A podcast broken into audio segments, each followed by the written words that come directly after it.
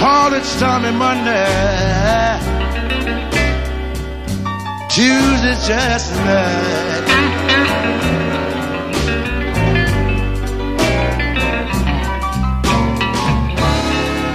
Wednesday's worse.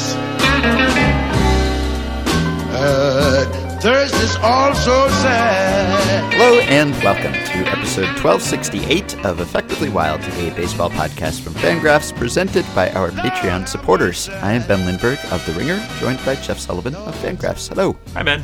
We're going to do a bit of an all banter episode, I think. We have a bunch of topics we want to get to. It's hard at this time of year to come up with non guest topics that can take up an entire episode. It just kind of feels like we've discussed all of the season storylines like several times, and now we just kind of have to fast forward to the end of the season, and then we can talk about the playoffs, which is fun. But right now we're kind of in no man's land. Yeah, yeah, no, that's pretty much. So why don't we why don't we uh, start things off? I'll just let's uh let's start with a fan favorite and a and a personal favorite, your favorite. Let's set an embarrassingly low minimum of thirty. Plate appearances. That's 30 Okay. plate appearances. I know where this okay? is going. So we've got 593 players this year who have batted at least 30 times. Now, the the player in question has batted 38 times, so we're setting a lower minimum even for him. But Williams Astudillo, 38 plate appearances, WRC plus of 142, ties him with I don't know Eugenio Suarez.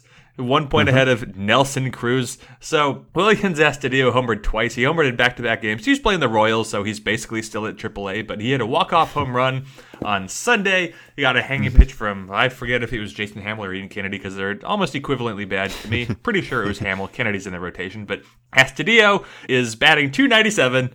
He's got an on base of 316. He's slugging 595. He's got a walk rate of 0% and a strikeout rate of 5.3%. He has made contact with 92, I believe, 92% of his swings.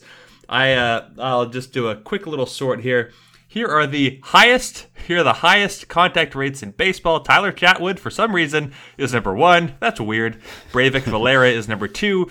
Luis Guillorme, never had to say that out loud, is number three. And then there's Williams Astudillo, a little bit ahead of Joe Panik. So Astudillo, since coming up, he's uh, he's caught a few games. He has not lost time to Chris Gimenez yet behind the plate for the Twins, and Astudillo been really good. Yeah, no, I, he. I mean, he's kind of been a, a podcast mascot. He was a curiosity when he came up. We've been fascinated by him for a while, but I don't know that we thought he was good. we thought that he deserved a shot, I think, but I don't know that we thought he was like a genuinely good player. And now he kind of looks like a genuinely good player. I mean, I don't want to overstate things, but like given that he's played just about every position and he clearly has really raised his power output this year, he seems like he could be a pretty useful utility player at the very least for the foreseeable future. I mean, I, I don't know whether there's any resistance to playing him at catcher. It took them a while to start doing that, and now he's doing that. And it seems like he's proven himself like he can handle these positions and he can handle the bat. So I've been kind of conflicted about his homers because I want him to be a no true outcomes guy, and he's now a one true outcome guy but I can live with that as long as he doesn't strike out or walk. If he homers a lot and enough to keep himself in the majors, I think that's good. So, I mean, he's definitely like, you'd, you'd have to think, pending what he does in the next couple of weeks, that he would enter next year as like a pretty appealing opening day bench guy, right? I mean, how many people can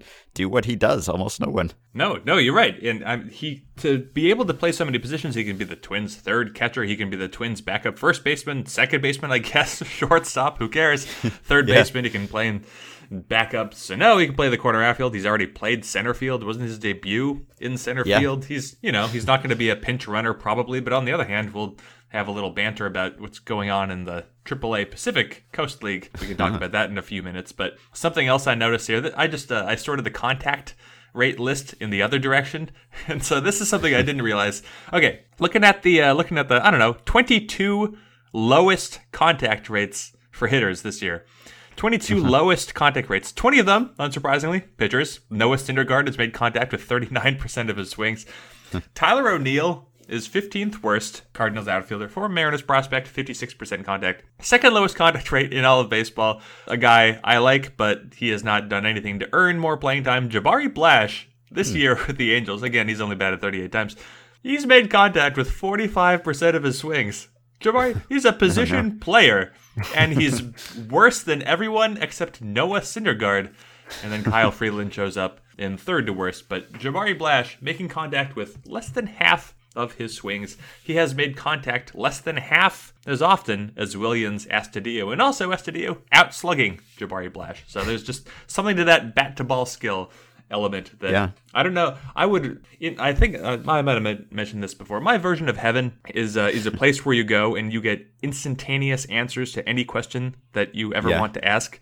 And Right. in my version of heaven was probably the first nine questions I would ask would have to do with Williams Astudillo getting a long major league career at like every position because I want to know how he would be as a catcher and a center fielder, maybe as a pitcher, whatever. I'm getting these answers, so I might as well ask the questions. I just want to know how Astudillo would do, and I wish that there were more of him. And I know he's got like a sibling who's in professional baseball. It's not the same. I want Astudillo to play every day at like every position, and I want to know how he does because I, I'm just so glad he's doing something with his limited playing time because every little thing that he does just opens the door a little further. You don't think it would be boring to have all the answers instantly after the initial orgy of answers that you've wondered about for years and years? You don't think there's something to not knowing and wondering and trying to find out? Also, in my version of heaven, after like a day and a half, I just die and I don't have any consciousness or anything. I just I just black out.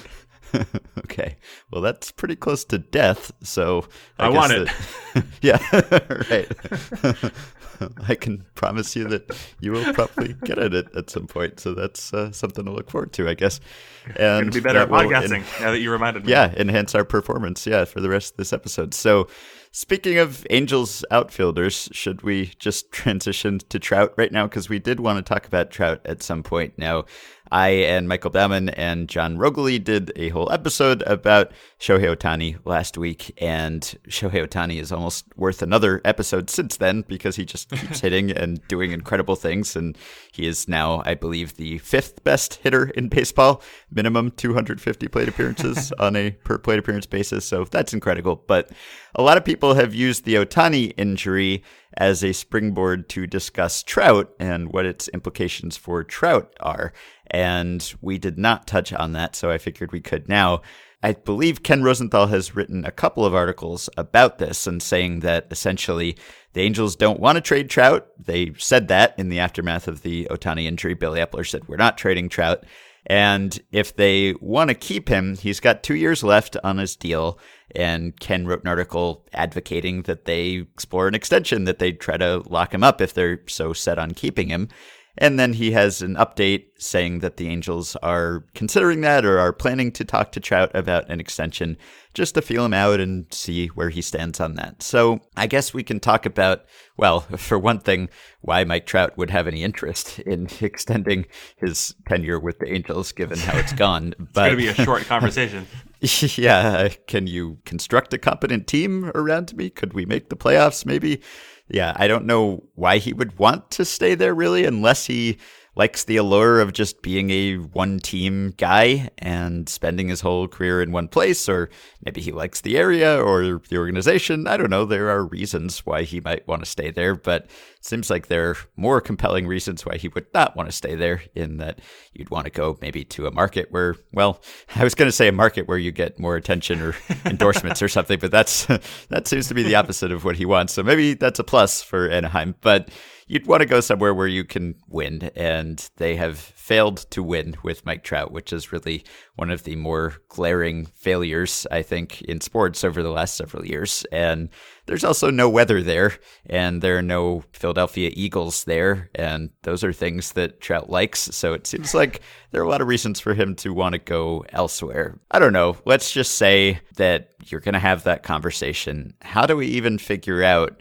What the terms would be because the terms for the extension that he's currently playing under were very team friendly it seemed like. Like he just he did not hold out for every last dollar. He seemed to just want to get the guaranteed windfall and he is very rich. He could have been richer but he took what they offered and what they negotiated and as far as we know he's happy with it. So maybe he's not a guy who wants to maximize his earning potential but if he were what kind of contract would you have to offer?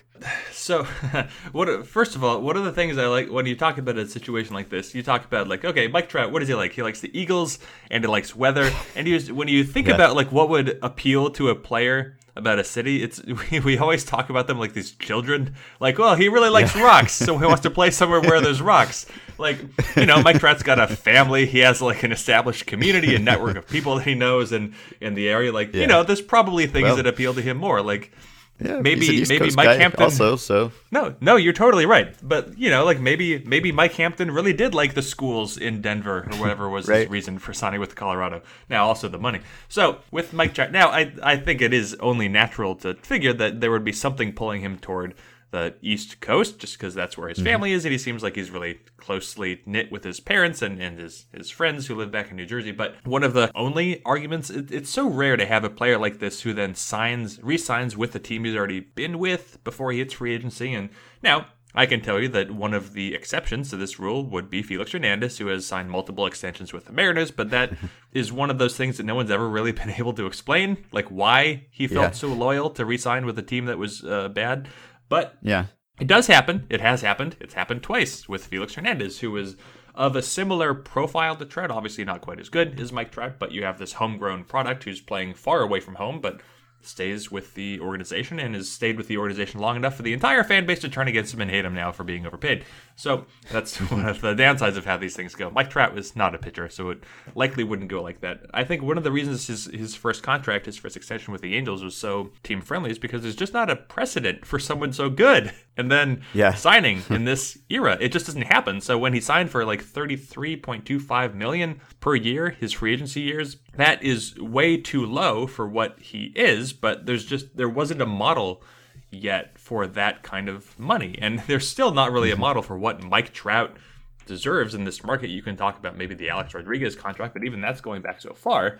But who who is a player that you can think of who is re-signed with a team at his peak? I mean, we've got like Clayton Kershaw signed a long contract with the Dodgers back in 2014. That came with opt-outs. Joey Votto hmm. signed a 12-year contract with the Reds in 2014. I don't remember how old he was then, but he wasn't Trout prime years and Albert Pujols was getting older. Miguel Cabrera was getting older. Alex Rodriguez stayed or went to a different team. I don't know why I mentioned Pujols because he did not sign with the same team he was with. So what? There's Derek Jeter, but then he was with the Yankees, so that's different. yeah Joe Mauer, I guess, could mm-hmm. count. But the Yeah. point is, not a lot. Buster Posey is a, would be a good example, but again, he's he's a catcher, so there's just all these. Mm-hmm. It's rare for this to happen. I, it's really hard for me to understand why Mike Trout would bypass free agency when he would literally be the best free agent ever, presumably. Well, Uh, yeah, I guess so. He's he's basically the best player ever up to this point, so almost by default he would have to be. But yeah, I don't know. I, I mean, Ken in his article, so he said just kind of throwing it out there, eight years at forty million per season. I don't know whether that sounds high or, or low to you. It's just an opening offer or not even a serious one, but I don't know. Does that sound in the right ballpark or does that just not? I mean, the thing about Trout is that he's just so dependable, at least up to this point, even though he has had a couple injuries that have derailed his pursuits of like all time war records. He's still just worth like eight, nine, ten wins every single year. And that doesn't necessarily continue indefinitely, but it's not like he's up and down. He's both the best and the most consistent and dependable player. And that is worth a fortune. So I don't know if, I mean, eight years and 40 million per. That's a fortune, but I don't know if that's enough of a fortune. Right. It, it doesn't it doesn't feel like it. He's going to be he's currently on track to hit free agency in advance of his age 29 season. So I don't know why Mike Trout, if he were any other player with any other agent, I don't know why he would sign for 8 years. At that point, he's been all-time player. He would probably want to sign a contract that carries him for the rest of his career. Now, I, I would imagine usually these extension conversations don't really come to fruition until the spring. Anyway, that's when we seem to see long-term extensions come to pass and become official. But I would think that if you were Mike Trout or whoever it is that represents Mike Trout, LSW Baseball, never heard of that. Okay, whoever represents him is going to want to wait to see what like Bryce Harper gets and what Manny Machado gets as free agents this winter because the the the issue that you have with the best players in baseball is that by how they perform, they are worth so much money per year. But teams yeah. because of the the luxury tax threshold teams can't really give someone like 60 million dollars a year because it just eats up too much of the available payroll space and so mm-hmm. teams need to find ways to add other value and this is why we've seen so many opt-out clauses lately is because opt-out uh, clauses are worth something to the player even though they don't cost a team direct money so there's going to be especially with Harper I think because of the whole Boras connection I think that there's going to be some sort of really creative kind of contract that he signs for. I don't know if that means there's like an opt out after every single season or what, but it will be interesting to see how Mike Trout and his agent would would follow that because I don't know maybe Trout's just a simple guy and he doesn't want any opt outs he just likes years and money and and that's it he just doesn't want to have to think about it I don't know he's obviously not the same as Bryce Harper but I think in more ways than one someone like Harper is going to have a precedent setting contract and then after mm-hmm. that I doubt that we'll be able to talk about a Trout extension in such simple terms as, as what Rosenthal proposed. Yeah, right. I, that does make sense just, just to see how this winter plays out. I mean, if it's another disastrous winter and no one signs for anything, then I guess it weakens a player's negotiating position or makes him more inclined to sign an extension. But because there are young superstar types in the market this year, more so than there were last year, I think maybe we will see that even if the market as a whole is slow, I think those guys will still get paid. So that might change the elite players' thinking. I mean, like, I was talking to Tyler Flowers the other day for the book that I'm working on, and he just mm-hmm. signed an extension with the Braves. And I asked him whether that was a difficult decision for him because he has become a dramatically improved player. He's really good over the last few years. He's been the best framer in baseball. I believe he is still this year, even in not as much playing time as other catchers have gotten, leading them all in framing runs. And he's also become a, a better hitter too over the past few years. And yet he signed an extension very recently. And he said that was a difficult decision. Now, in his case, it's partly a unique case because he is from the area and he was drafted by the Braves. So he has a lot of loyalty to the organization and to that area, and his family's there. And so it was just better for him. I mean, we were just talking about how there are other considerations. It's not just money. And in his case, there are very important considerations. He has kids and they're in school there and they have friends and all of that. So that's part of it. But he did also mention the free agent market and looking at other guys, especially post 30 guys, just kind of waiting around for calls that never came, or, well, in some cases, the calls came and they hung up and then they wish they had taken them later, I guess. But it seems like that is something that is on the non superstars' mind very much these days. And so, you know, because he knows that teams value his framing skill and he's heard that other teams have even used him as an example of like here's what you should do here's how you should catch a pitch here's how it works for him try to emulate that. So it would be interesting to see if he could get paid for that skill but he wasn't willing to risk it and also just had reasons to stay where he is. Right. Yeah and now of course when you're dealing with tyler flowers versus mike trout then you're just going to have different conversations yeah. about what free agency is like. But if uh, if you are if you're trying, I think it only makes sense that you would be a little bit nervous about what free agency has to offer in the future. When he is a free agent, it will be still before the next CBA.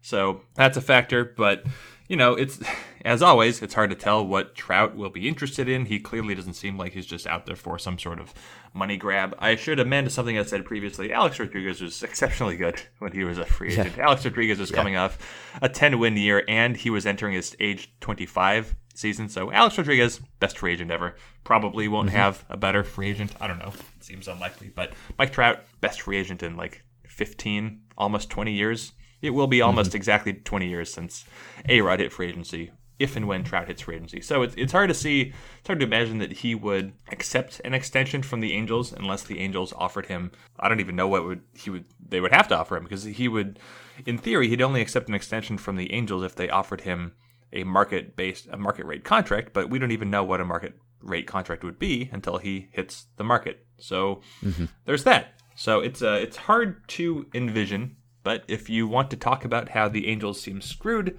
because they have no pitching and Shohei Ohtani will not be able to pitch in 2019, how good did the A's look coming into this season? I don't know. Uh, like obviously yeah. the Angels aren't as good as the Astros, but I I do admire the principle of saying we will not and cannot rebuild while we have Mike Trout. Yeah. I don't know what the the real motivation is there. Maybe they just don't want to rebuild because they think it'll make it less likely that Trout would want to sign an extension, and then it's all mm-hmm. ultimately it's all just business concerns. But it's uh, mm-hmm. it's it's better this way. Baseball doesn't. Baseball would not be better with teams like the Angels trading players like Mike Trout. Yeah, I agree. And I guess we'll have to get used to the trade rumors, and it's not the first time, but there will be more articles about how they should trade Trout or will they trade Trout. And I think it's unlikely that that will happen, certainly until next winter when he has one year left. If it looks like the Angels are probably not going to contend that year, then maybe they consider it. But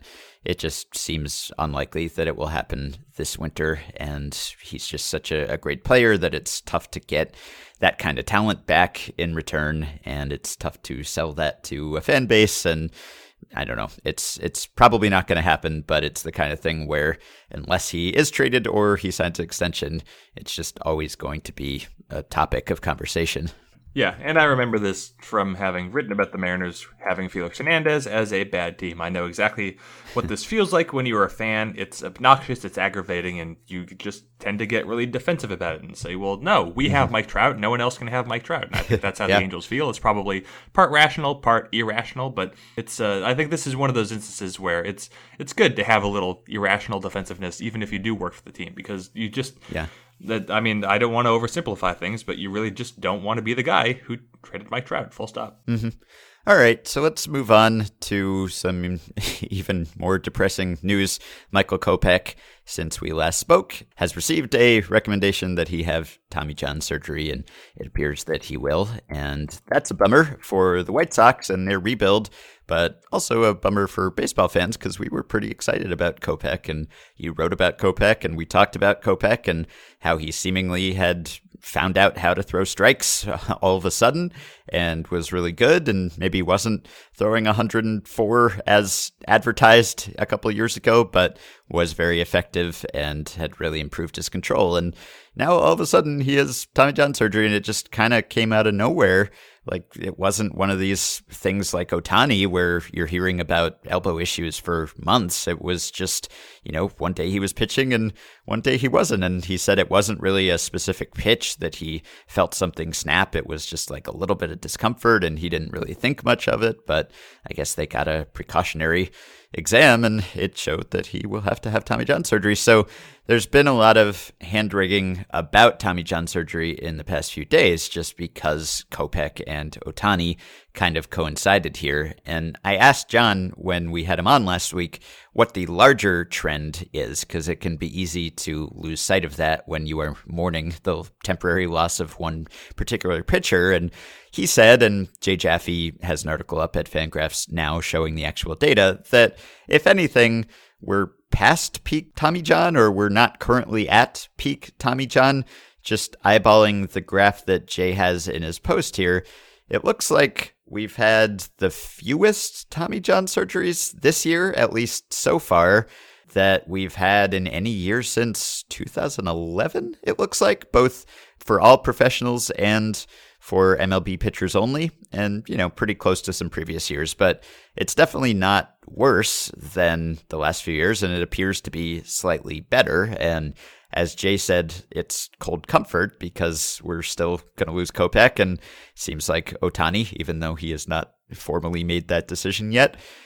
But I think as bad as the problem is, and as seemingly unsolvable as it is, at least so far, it's not getting worse, which I guess is kind of a victory, even though pitchers are throwing harder and harder all the time. It, it's kind of like the the degree to which we moan about Tommy John surgery depends on who has recently had Tommy John surgery. Like a few years ago, when there was just a, a stack of young, impressive pitchers who were having Tommy John surgery all at once, then it looked terrible and this is destroying baseball. And it actually was worse at that time than it is now. And now Kopech gets it and Ohtani seemingly will have to get it.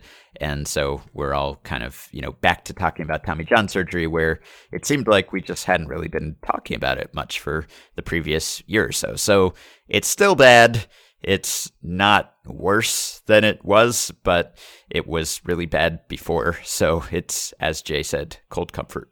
Right. It's hard to imagine that this trend is going to get better anytime soon, like meaningfully better, yeah. just as teams prioritize velocity and throwing all the time, etc.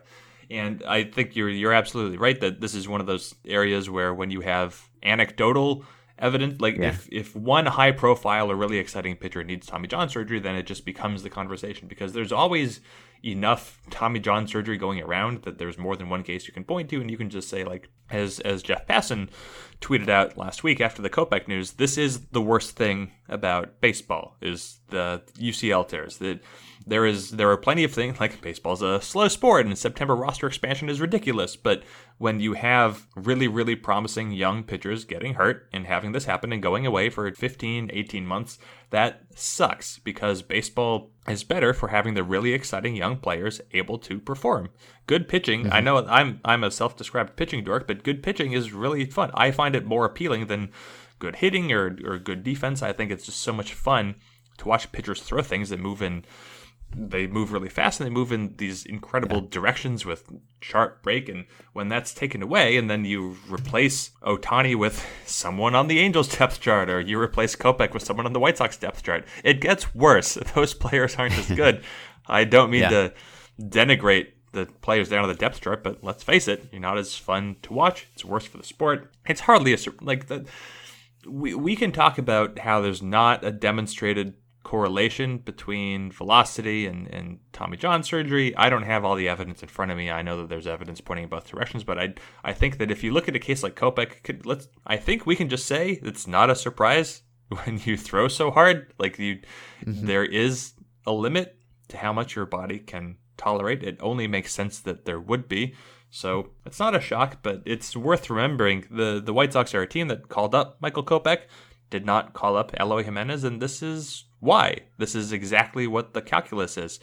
They're both ready for the major leagues. They're both top prospects, really, really good young players. But when you're thinking about that extra year of service time, you can just count on the position player to be healthy and good six, seven years down the road more than you can a pitcher. This is exactly why the White Sox did what they did. This is why other teams will call up pitchers before their position players just because the position players are more reliable. And this is one of right here, just like we were talking about last week. This is why a free agency age limit or threshold would have to be different for position players and pitchers because pitchers just have it so much worse. It's a horrible thing to do to mm-hmm. pitch. Don't pitch.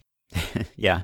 No, I, I don't want to be doom and gloom, but it just seems like there is not really a solution for this problem, like other than a change in how teams, I don't know, prioritize pitching styles. Like if teams decide, well, injuries are bad, hard throwers get injured more, so let's find guys who are, you know, maybe slightly less good, but they're durable and they'll pitch forever.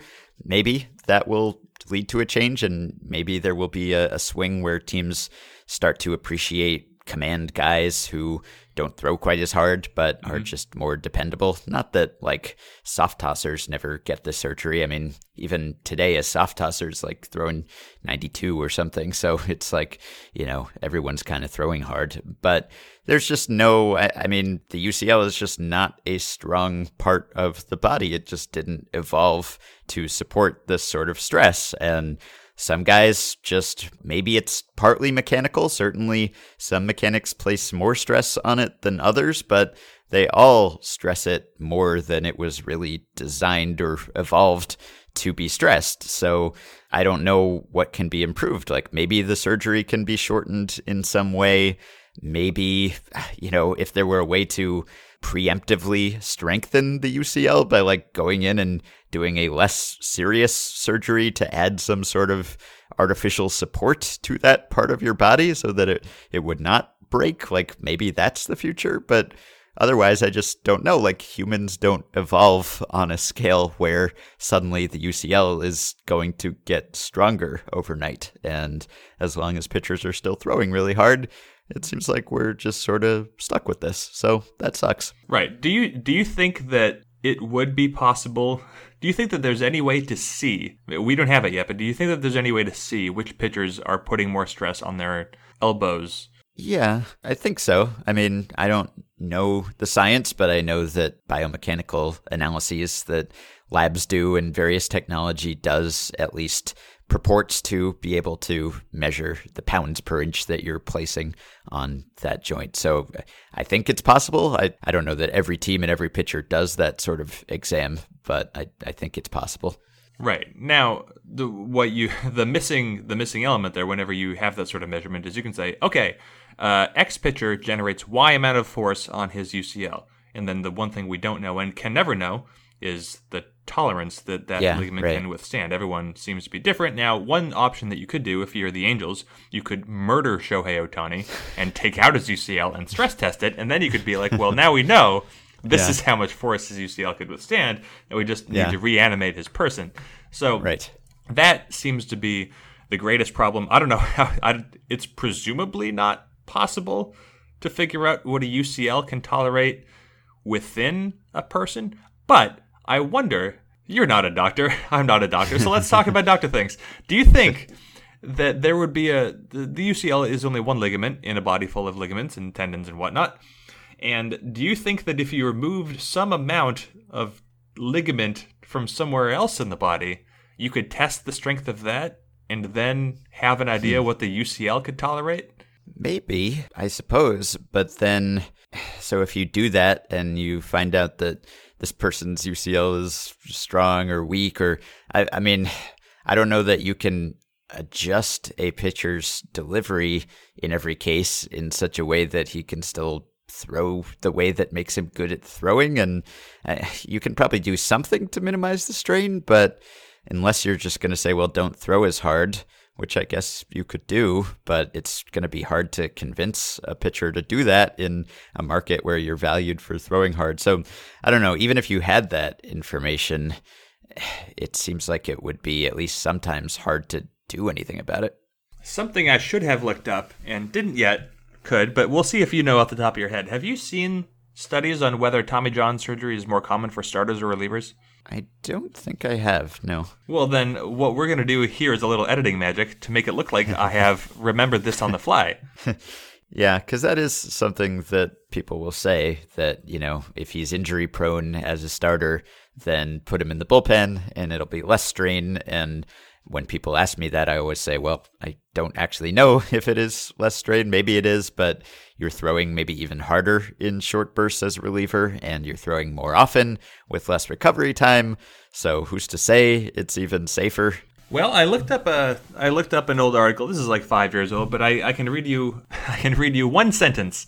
Baseball has shown us that this, referring to relief pitching, is not a safer role, with the percentage of relievers needing the surgery very similar to the rate for starters, despite early successes by Isringhausen and John Smoltz. So what I thought was my genius idea was that actually bullpenning is good.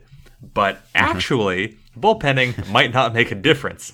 So, Yeah. you, you know, the same argument. You'd think the guys who were throwing less often would get less hurt, but also you're throwing harder. We all know how relief pitching works. So what you need, what you need is pitchers who move to the bullpen and then don't throw harder. So I don't know. That's presumably not really doable. So I'm gonna guess that the throwing harder, going max effort all the time a reliever just counteracts the benefit of throwing less often. So I guess in that way, the modern era of baseball is not helping pitchers to stay healthy. Now, of course, we do know the company Big League Advance has been in the news lately. Michael Schwimmer is uh, is the the face of the company, and this is the company that had a lawsuit filed by Francisco Mejia that was then dropped by Francisco Mejia publicly apologizing to the company for bringing a lawsuit against them. Anyway, Big League Advance, according to a recent Sports Illustrated article by Jack Dickey, I believe, claims that it can identify pitchers who are likely to get hurt. So Yeah. that sounds like that's not true. However, Yeah. the idea of it is definitely what almost all teams are trying to work on because whenever anybody asks what's the next like threshold, the next frontier for for baseball analysis, it is injury. It's been injuries for like 10 years and it Mm-hmm. Yeah. continues Which is interesting because, like, what else from 10 years ago that you said that's the next frontier has there been seemingly no progress on? Like, a lot of the former frontiers are now pretty settled and they have sheriffs and trains and running through them, and they're not really the frontier anymore. And injuries, I mean, we wouldn't necessarily know if a team had figured out injuries to a greater extent than any other, like unless they said so, which would not be in their best interest unless they just wanted to be magnanimous and actually help other players who are on other teams out. But if they didn't say that, then we would just have to wait long enough to see that they had not had any injuries over a, a certain sample, and then you could start to ask questions. But that could even just be a, a luck and randomness thing. So, yeah, you will still hear everyone say, well, look at the number of injury days per season and the number of millions or billions of dollars that are earned by players who are not playing. It's uh, obviously, if someone could figure that out, it would be just industry changing. And that is why it's so hard to believe that Big League Advance would have cracked this problem here and no one else with any other team has. So that's, uh, that's, that's a stretch. Sheriffs and trains? What are front? Do you think all frontiers operate like it's 1847? I guess, yeah, I guess so. All frontiers in my head are the old west. So yeah, this gets into a conversation. I think we've. I feel like we've had it before, but a conversation. If if some team did quote unquote crack the code of of injuries, or even more realistically, given how science works, if some team was like 20 percent better than other teams at Mm-hmm. identifying injury risk or something, then you get into the conversation of should that team be obligated morally or Yeah. by rule to share that information with other teams? And I, I don't have an easy answer to that. It's it's easier for me to say, of course, everyone should know because injuries. I don't like thinking about injuries as like a competitive advantage. I don't. I think it, it just kind of feels squishy, you know, because you want it to be about talent and and the the players that you can accumulate, not the players you can keep on the field. But I understand that teams would look at that differently, especially if you're, I don't know, let's just use a team, call them like, hmm, the Houston Astros, who decide, you know what, we don't care if other pitchers get hurt as long as ours don't. We'll win five World Series, and then maybe we'll share our information as soon as our front office desires to retire and uh, take a train to the next frontier and just live out their days looking at the uh, sunset. So, Yeah. now, I guess the good news is we're probably not anywhere close to a day where we have to have that conversation for real, because I don't think anyone is particularly close to cracking the code. Everyone gets hurt, but I don't know. I uh, I guess I I don't look at injury days very often as a form of analysis, so I don't know. Maybe some teams are actually doing a lot better than others. Yeah. Yeah, right. It's uh, I was thinking of another book related conversation I was just having with Art Stewart, the 91-year-old scout who's been with the Royals since their founding and we were talking about some player development things and he was talking about how the Royals in the 70s had pioneered eye tests and applying eye tests to players and had come up with a device that you could test a, like an amateur player and see if he had good eyesight or good depth perception and that that was a competitive advantage for them and he was saying that you know other teams were basically begging the Royals to tell them about this test and how they could do it and, and how they could use the device that the Royals were using. And eventually, the Royals owner, Ewing Kauffman, as Art Stewart remembered it, just kind of gave it to everyone. But that's an example where that's a little different because it's not like figuring out how to help players see better or to avoid eye problems. It's just detecting it and I guess ruling those players out or bumping them down your draft board as a result. But that was mm-hmm. an example of a, a, technique or a technology that one team had that everyone else wanted, and I guess just kind of guilted the first team into sharing with them. So it mm-hmm. would be interesting if that happened injury wise. I don't know whether there would just be a, a, moral obligation that the team would succumb to. But in practice, probably you just wouldn't be able to keep the secret for all that long, right? I mean, it's hard to keep secrets in baseball, especially a secret that important and a secret that probably Im- involves players and a number of people on the staff who would maybe leave and go to other teams and take that knowledge with them. It's really hard to protect that sort of knowledge. Right. Yeah, I agree because uh, people change the teams that they work for, and then they will want to bring that information over. I I haven't. I want to write in a few months. I'd like to write about how this works with with players and like when teams are trying to teach players to follow a certain system or maybe teams are coming up with analytical advice for players in the minor leagues or the major leagues to for ways for them to improve and maybe the teams have highlighted certain areas based on certain analyses that those teams run. But if you think that you have a competitive analysis in your play, your analytical player development, how much of that information do you want to share with a player when you know that players can yeah. change teams and then take it with them? And I think that's a an interesting conversation that teams are probably trying uh, having to have more often now. But mm-hmm. anyway, I don't have any answers yet. I haven't talked to anyone about it for any meaningful length of time. But it is mm-hmm. something to think about that any team can only really keep any sort of competitive advantage for a, a fleeting amount of time. There's just so much shifting around between employers. Yeah. So, a couple other things I wanted to mention. You brought up bullpenning. We've talked about the opener enough this year, but there's one byproduct of the opener that we have not really discussed, and that is the effect on war that uh, someone who is involved in the opener is either the opener or the bulk guy, whether you get a boost or some guys get hurt by that. We were talking about whether there'd be an impact on players' salaries and arbitration. And I was saying that, well, Ryan Yarbrough, who's been, as the Rays call it, the bulk guy who comes in after the opener, he's I think 14 and 5 now, so he's winning lots of games and getting lots of decisions. So it hasn't hurt him in that sense, but as Josh Morgan, who writes for D Rays Bay, pointed out last week, he is actually getting dinged war wise, Fangraphs war wise. I assume both wars wise. I haven't checked, but there are two different replacement levels for pitchers. There's a starter replacement level and a reliever replacement level. And so if you pitch in relief, you get compared to other relievers. And if you pitch as a starter, you get compared to other starters. And that's only fair because relievers get to come in and just, you know, go all out and they don't have to face guys second or third time through the order. And it's uh, an easier job in certain ways. But Yarbrough is technically a reliever because he has, except for six games this year, he has come in in relief in every one of those games, but he has basically a starter's workload. He's the bulk guy, and he typically pitches about as much as a starter would.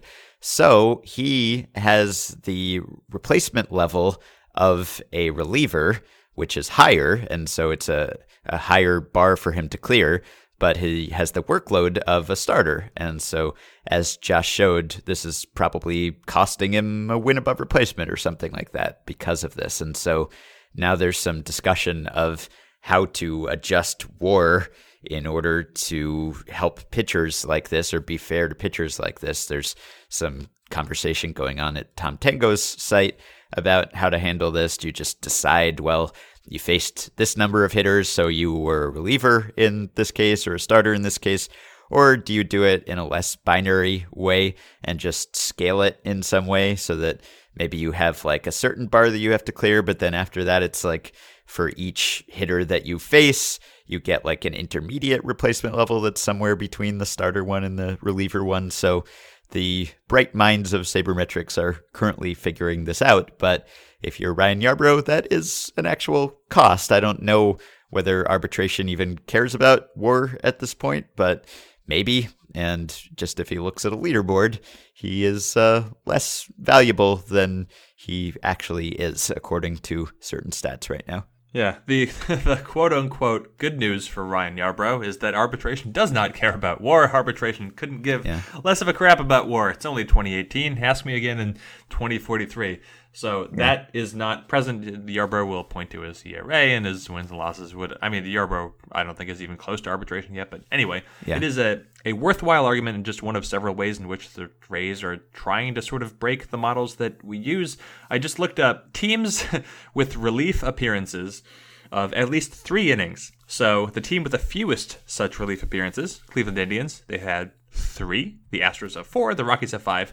The median, the median is, uh, I guess it would be 12 and a half. And uh, second place, the Royals have 20. That's 20 relief appearances of at least three innings. And in first place, the Tampa Bay Rays have 63. 63 relief appearances of at least three innings. That's a lot. That's more than three times as many as the team in second place. So, on the one hand, this is not urgent because there's only one team really doing this. And even though I know like the A's have used a few openers and some other teams have used an opener from time to time, this is really the Rays only doing this. So mm-hmm. it's not super important because for now it is isolated to one team, but that also means that this is unlikely to go away. The Rays have had a really successful pitching staff this year. The Rays are 14 games over 500. They just swept the Orioles. Mm-hmm. They're on the verge of bypassing the Mariners and being the team in second place in the impossible AL wildcard hunt. Yeah. So this is going to go around. So the Rays are in a sense giving us a chance or us. I'm not the one who's figuring out this math. I will never figure out this math. But the Rays are an ongoing experiment to allow people smarter than me and you, like Tom Tango, to figure this out before it gets worse. Yeah, I think every team, if it's not already experimenting with the opener, is having that conversation because someone with the front office or ownership or whatever is going to be like, well, this team is doing it and they seem to be doing pretty well. So why aren't we doing it or should we doing it? I was talking to someone mm-hmm. from the Phillies just the other day who said they're having meetings about whether they should use the opener. It's probably a meeting that's happening everywhere if it hasn't happened already. But before we leave the Rays, I just wanted to recognize the fun fact that you tweeted that Mallex Smith and Giancarlo Stanton have the same WRC plus 124. You cannot imagine two more different hitters, really, and yet they have been equally productive. It's like your old article about uh, Juan Pierre versus Adam Dunn, right? Yes, that was right. you a long like time that, ago. A yeah. Grantland piece. Yeah. Yeah, just all kinds of fun. Except that Giancarlo Stanton has also been good. He's like a surprisingly Mm-hmm. good defensive outfielder, given his I don't know bulk, his towering Yeah. mass.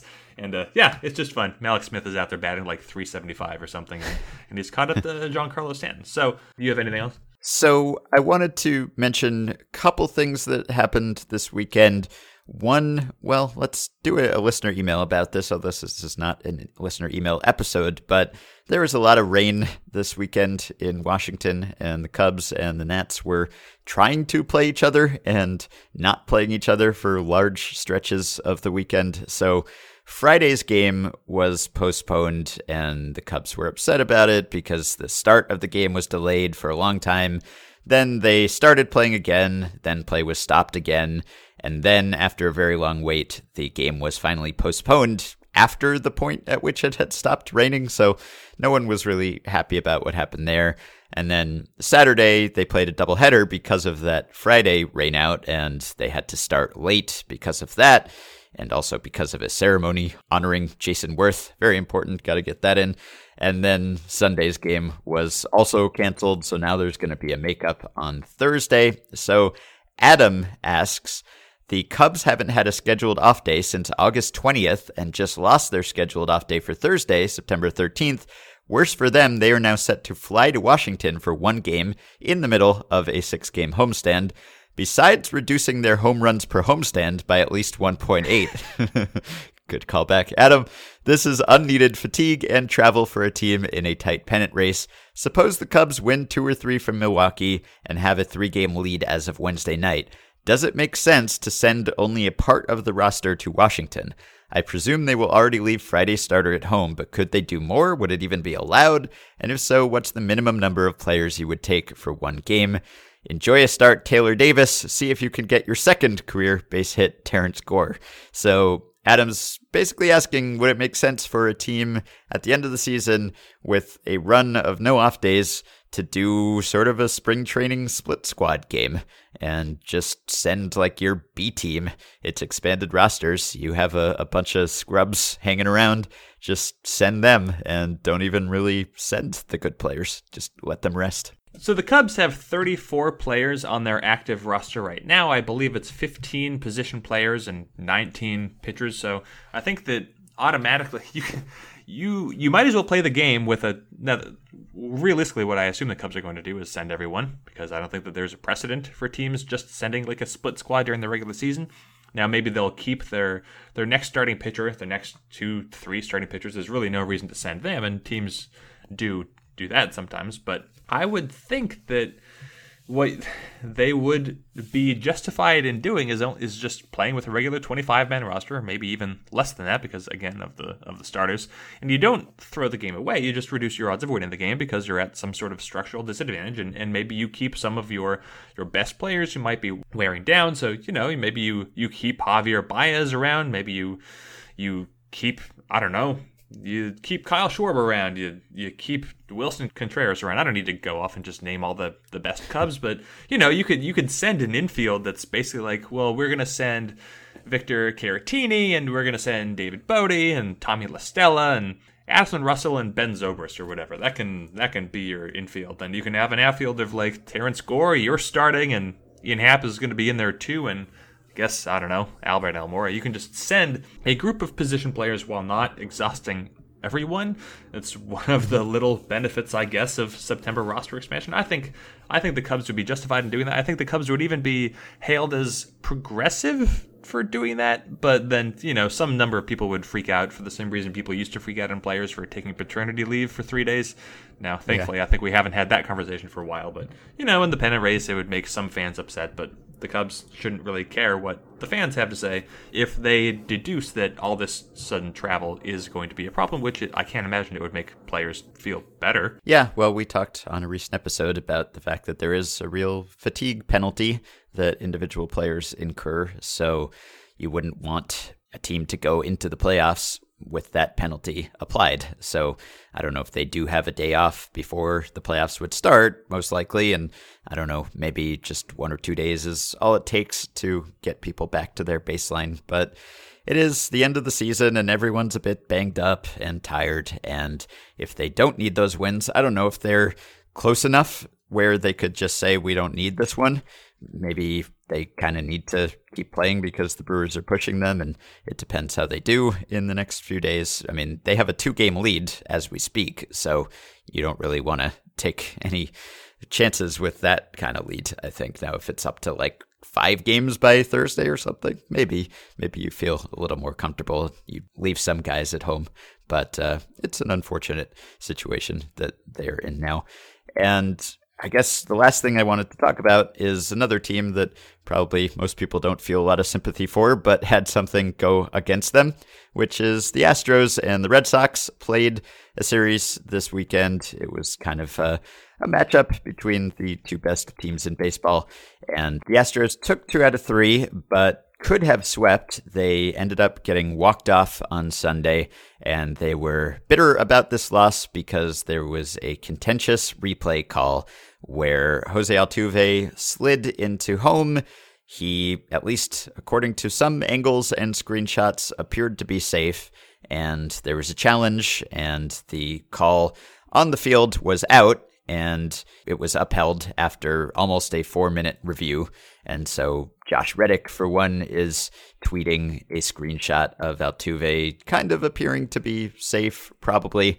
And there's a lot of dissatisfaction about this because the Astros have had another couple contentious replay calls earlier this year, and one of them they felt like the call was wrong even after the review, and they're just dissatisfied with the whole process and the lack of explanation. Now, I don't know that you can always tell from a screenshot. Screenshots can be a bit deceptive. Even in this one that's making the rounds of Altuve with his hand on the plate, it does appear that his fingers are on the plate. And it kind of appears that the glove is not touching his shoulder, but I don't know. I guess it comes down to whether you think the strings on the end of the glove are part of the glove. I guess they are, right? The, the strings apply. So I don't know if he's getting touched by a string of Sandy Leon's glove. Maybe that counts, but it's kind of hard to tell. And anyway, I've seen uh, on a few occasions, it does seem like the replay umps in New York blew the call, and MLB will acknowledge that the call was blown after the fact and say, yeah, that was wrong. And it's hard to understand how you can have all of these angles and ample time to look at them and still get a call wrong. So that's very frustrating. And I think whenever this happens, people will use it as evidence that replay is terrible and should be rolled back and is hurting the game. And I tend to disagree with that take. But what do you think of this play in specific or replay as a whole? Uh, well, the replay. Uh, what's what's most mystifying about this one in particular is it's not. I've been to the the video room where the umpires are all looking at the replays. I assume you've also been to the video room at some point to see like the the headquarters for where replay happens when they send it back to New mm-hmm. York. I've yeah. I've looked through the door. I have not been in there. Well, I've been in there. Let me tell you, it looks exactly like it does through the door. There's a lot of monitors and, and people in there. There's not yeah. even an excuse for people being preoccupied because this was the only game going on when this happened. All attention would have been on this game. Now, maybe that means they were understaffed. I don't know. It's also hard for me to understand how you can get end up with a missed call it, I mean, this this is replay 101. How does a call get made wrong when you have instant replay? In theory, it's 100% accurate. Anyway, I don't I haven't decided where I come down on the strings as part of the glove argument because I don't know if there's anywhere in the equipment rulebook about length of strings permissible, but obviously there's the opportunity for someone to just be like, I'm going to have like this leather weave that just goes like five feet. Yeah. It's just like a you know, whip you, on the end of your glove. yeah, exactly. You could uh, you could tag somebody out from four feet away and leave like a whip mark on their cheek if you wanted to. I don't know. Uh-huh. That's getting a little ahead, but it only makes sense that the strings would be part of the glove because mm-hmm. they are they're not part of anything else. And yeah. I don't know a good argument for why they wouldn't be. Like I don't know if you if you tagged somebody's shoelace, would that player be out? Yeah, sure. I, I guess I assume because it's not like this, this isn't a matter of like body contact because right. you tag somebody's hip with your glove, there's no skin touching skin, and the rule is not skin must be applied. So I don't really, I can't think of a good reason why the strings wouldn't be part of the glove, mm-hmm. but I can see why they would want to clarify that immediately and like have I don't know one inch maximum string length or something because yeah. there's an opportunity here for someone to just go insane and have very very very long glove strings for a, a situation yeah. like this. Yeah. So, anyway, I think that it's frustrating. I mean, no one likes watching replay reviews. It's boring. It's dead time in the middle of a game. And once in a while, it will be wrong even after a review. And of course, there are those borderline judgment call kind of things where technically someone looks out, but really that's not the way baseball has been played forever. We've talked about those tag plays where someone just is carried off the base just by an inch because of the way he slid or something. And I think people are sick of that sort of stuff, and I get that. I don't like any of those things. But I still think that replay is a net benefit to baseball, and I think it hasn't done as much damage as it has in, say, football, for instance, where it seems like something as fundamental as what a catch is is just constantly being called into question and never being answered satisfactorily. I don't think it's been as big a problem in baseball. And I think it's good to get the calls right. I think for the most part, I mean, we could complain about a call like this, but pre replay, there were so many more wrong calls to complain about. And I think that on the whole, it's good. And I, I think people think it's gone too far and you should just maybe have it on certain calls and not on others. But it's hard to do that because everyone is going to see the replays at home. And it's just always going to be frustrating if you know that a call was wrong and you can't correct it. And I like being able to correct calls. I mean, there's an argument that maybe baseball is less entertaining even if it's more accurate just because of all the waiting for the correct call. But mm-hmm. I don't buy it. I don't know. I think that I like the satisfaction of knowing that a, you know, almost all the time you're going to get the call right.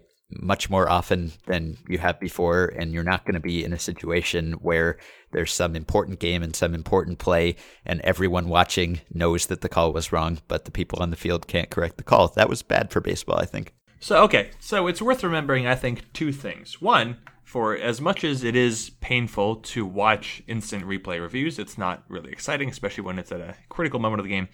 This year, according to Baseball Savant, there have been, uh, for when instant replay reviews have been called for, there have been 269 plays not overturned, but there have been 244 plays that were overturned. The call on the field, 244 plays have been overturned. That's 244 calls that have been reversed based on conclusive instant replay evidence. That's more than eight per team already.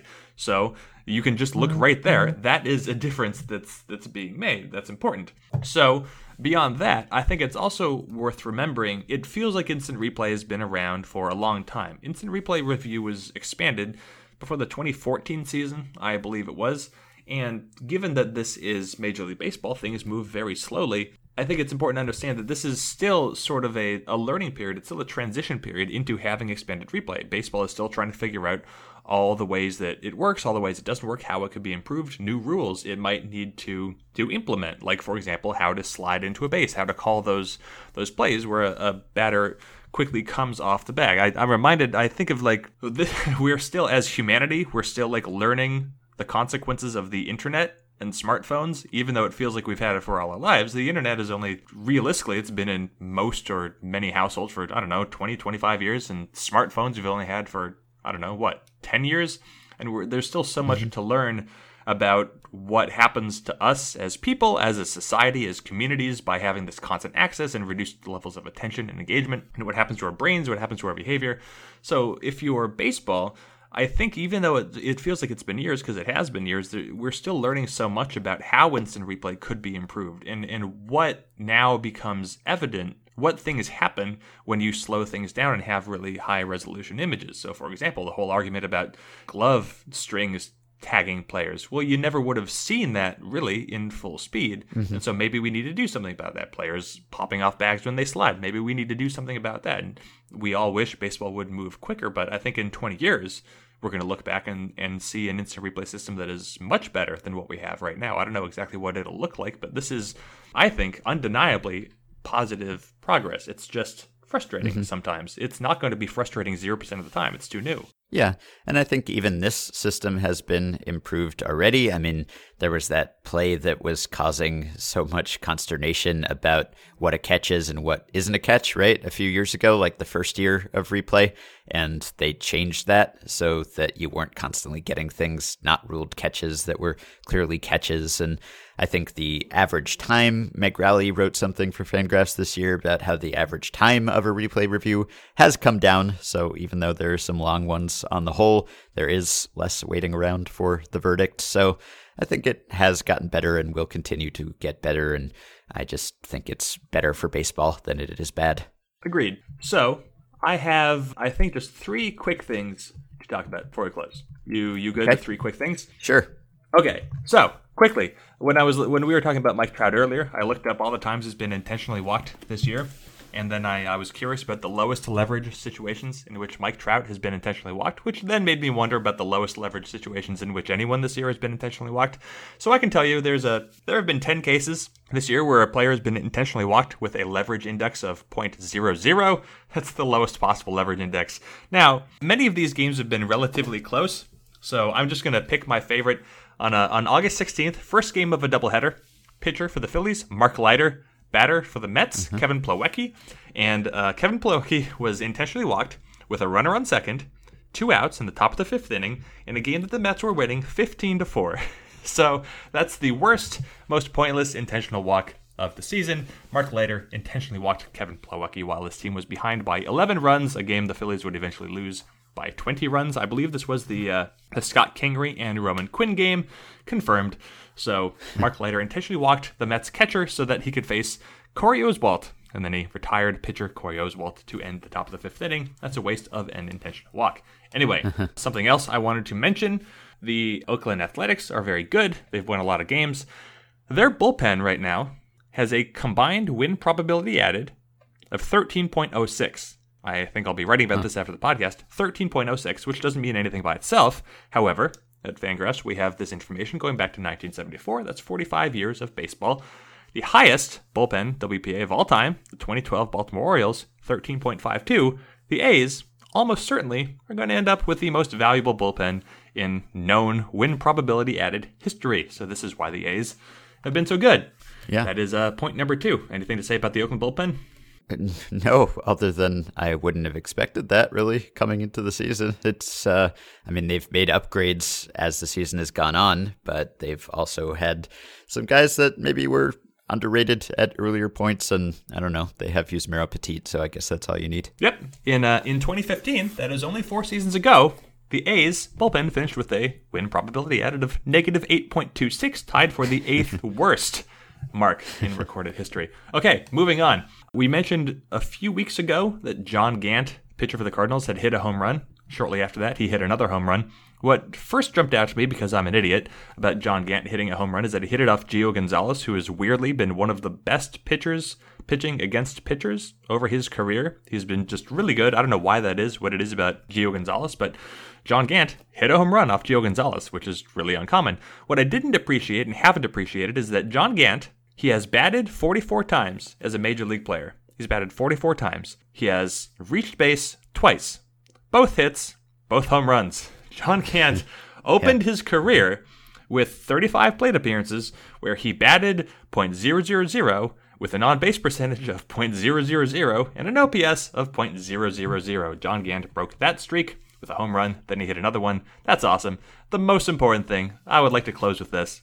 Bottom of the 10th, bases loaded, two outs. This is a game in the uh, the PCL playoffs. The Memphis Redbirds. Did you hear about this by chance? I don't know why No, you would have. so. It's minor league baseball. The Memphis Redbirds were playing against the Oklahoma City Dodgers in the PCL playoffs. This was, I guess, a makeup of a game, but in the bo- in the top of the tenth inning, the Dodgers pulled ahead three to one.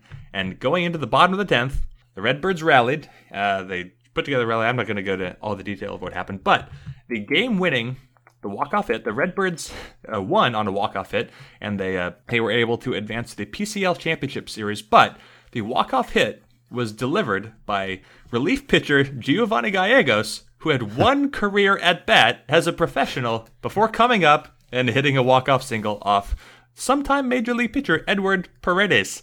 So Edward Paredes came in with 2 1. He intentionally walked real player Max Schrock, Carson Cistulli favorite. He mm-hmm. intentionally walked with runners on first and second, I should say. Edward Paredes came in, intentionally walked Max Schrock, got ahead of Giovanni Gallegos 0 2, and then allowed a walk-off single that scored Alex Mejia, and the Redbirds moved on to the championship. Giovanni Gallegos, for his career as a player, as a hitter, one plate appearance, one at bat, zero hits. Rissa got his first ever professional hit to walk off and move on to the championship. I thought that was outstanding. Only the 10th inning and Yeah. the team ran out of pinch hitters. Wow, good for him. That's exciting. Yeah, all right. And I will end on the note that apparently there is a hurricane coming to DC that may be there Thursday, Hurricane Florence. So looks like the weather issues are, are not out of the way. So that's, uh, I guess, even more of a reason not to send your starters if they were considering that. Do you think this is one of those situations with the national? The Cubs might argue, why don't we play the game where we are? The, Nationals, Hmm. would I mean, the Nationals are basically out of the hunt. They'd say, oh, we don't care. But the Brewers would most certainly care. So, Yeah. yeah, something to watch. We'll, we'll talk about this on the next Yeah. podcast, perhaps. Yeah, all right. You can support the podcast on Patreon by going to patreon.com slash effectivelywild. The following five listeners have already done so. Well, I assume they're listeners. Maybe they're just supporting us out of the kindness of their hearts. But regardless of their reasons, their names are Stephanie G., Aaron Hartman, Philip Baker, Ezra Thompson, and Tim Morton. Thanks to all of you. You can also join our Facebook group at facebook.com slash groups slash effectivelywild, and you can rate and review and subscribe to Effectively Wild on iTunes. Thanks to Dylan Higgins for his editing assistance. Please keep your questions and comments for me and Jeff coming via email at podcast@fangraphs.com or if you're a Patreon supporter via the Patreon messaging system. We will probably get to emails next time, but one way or another, we will be back to talk to you soon.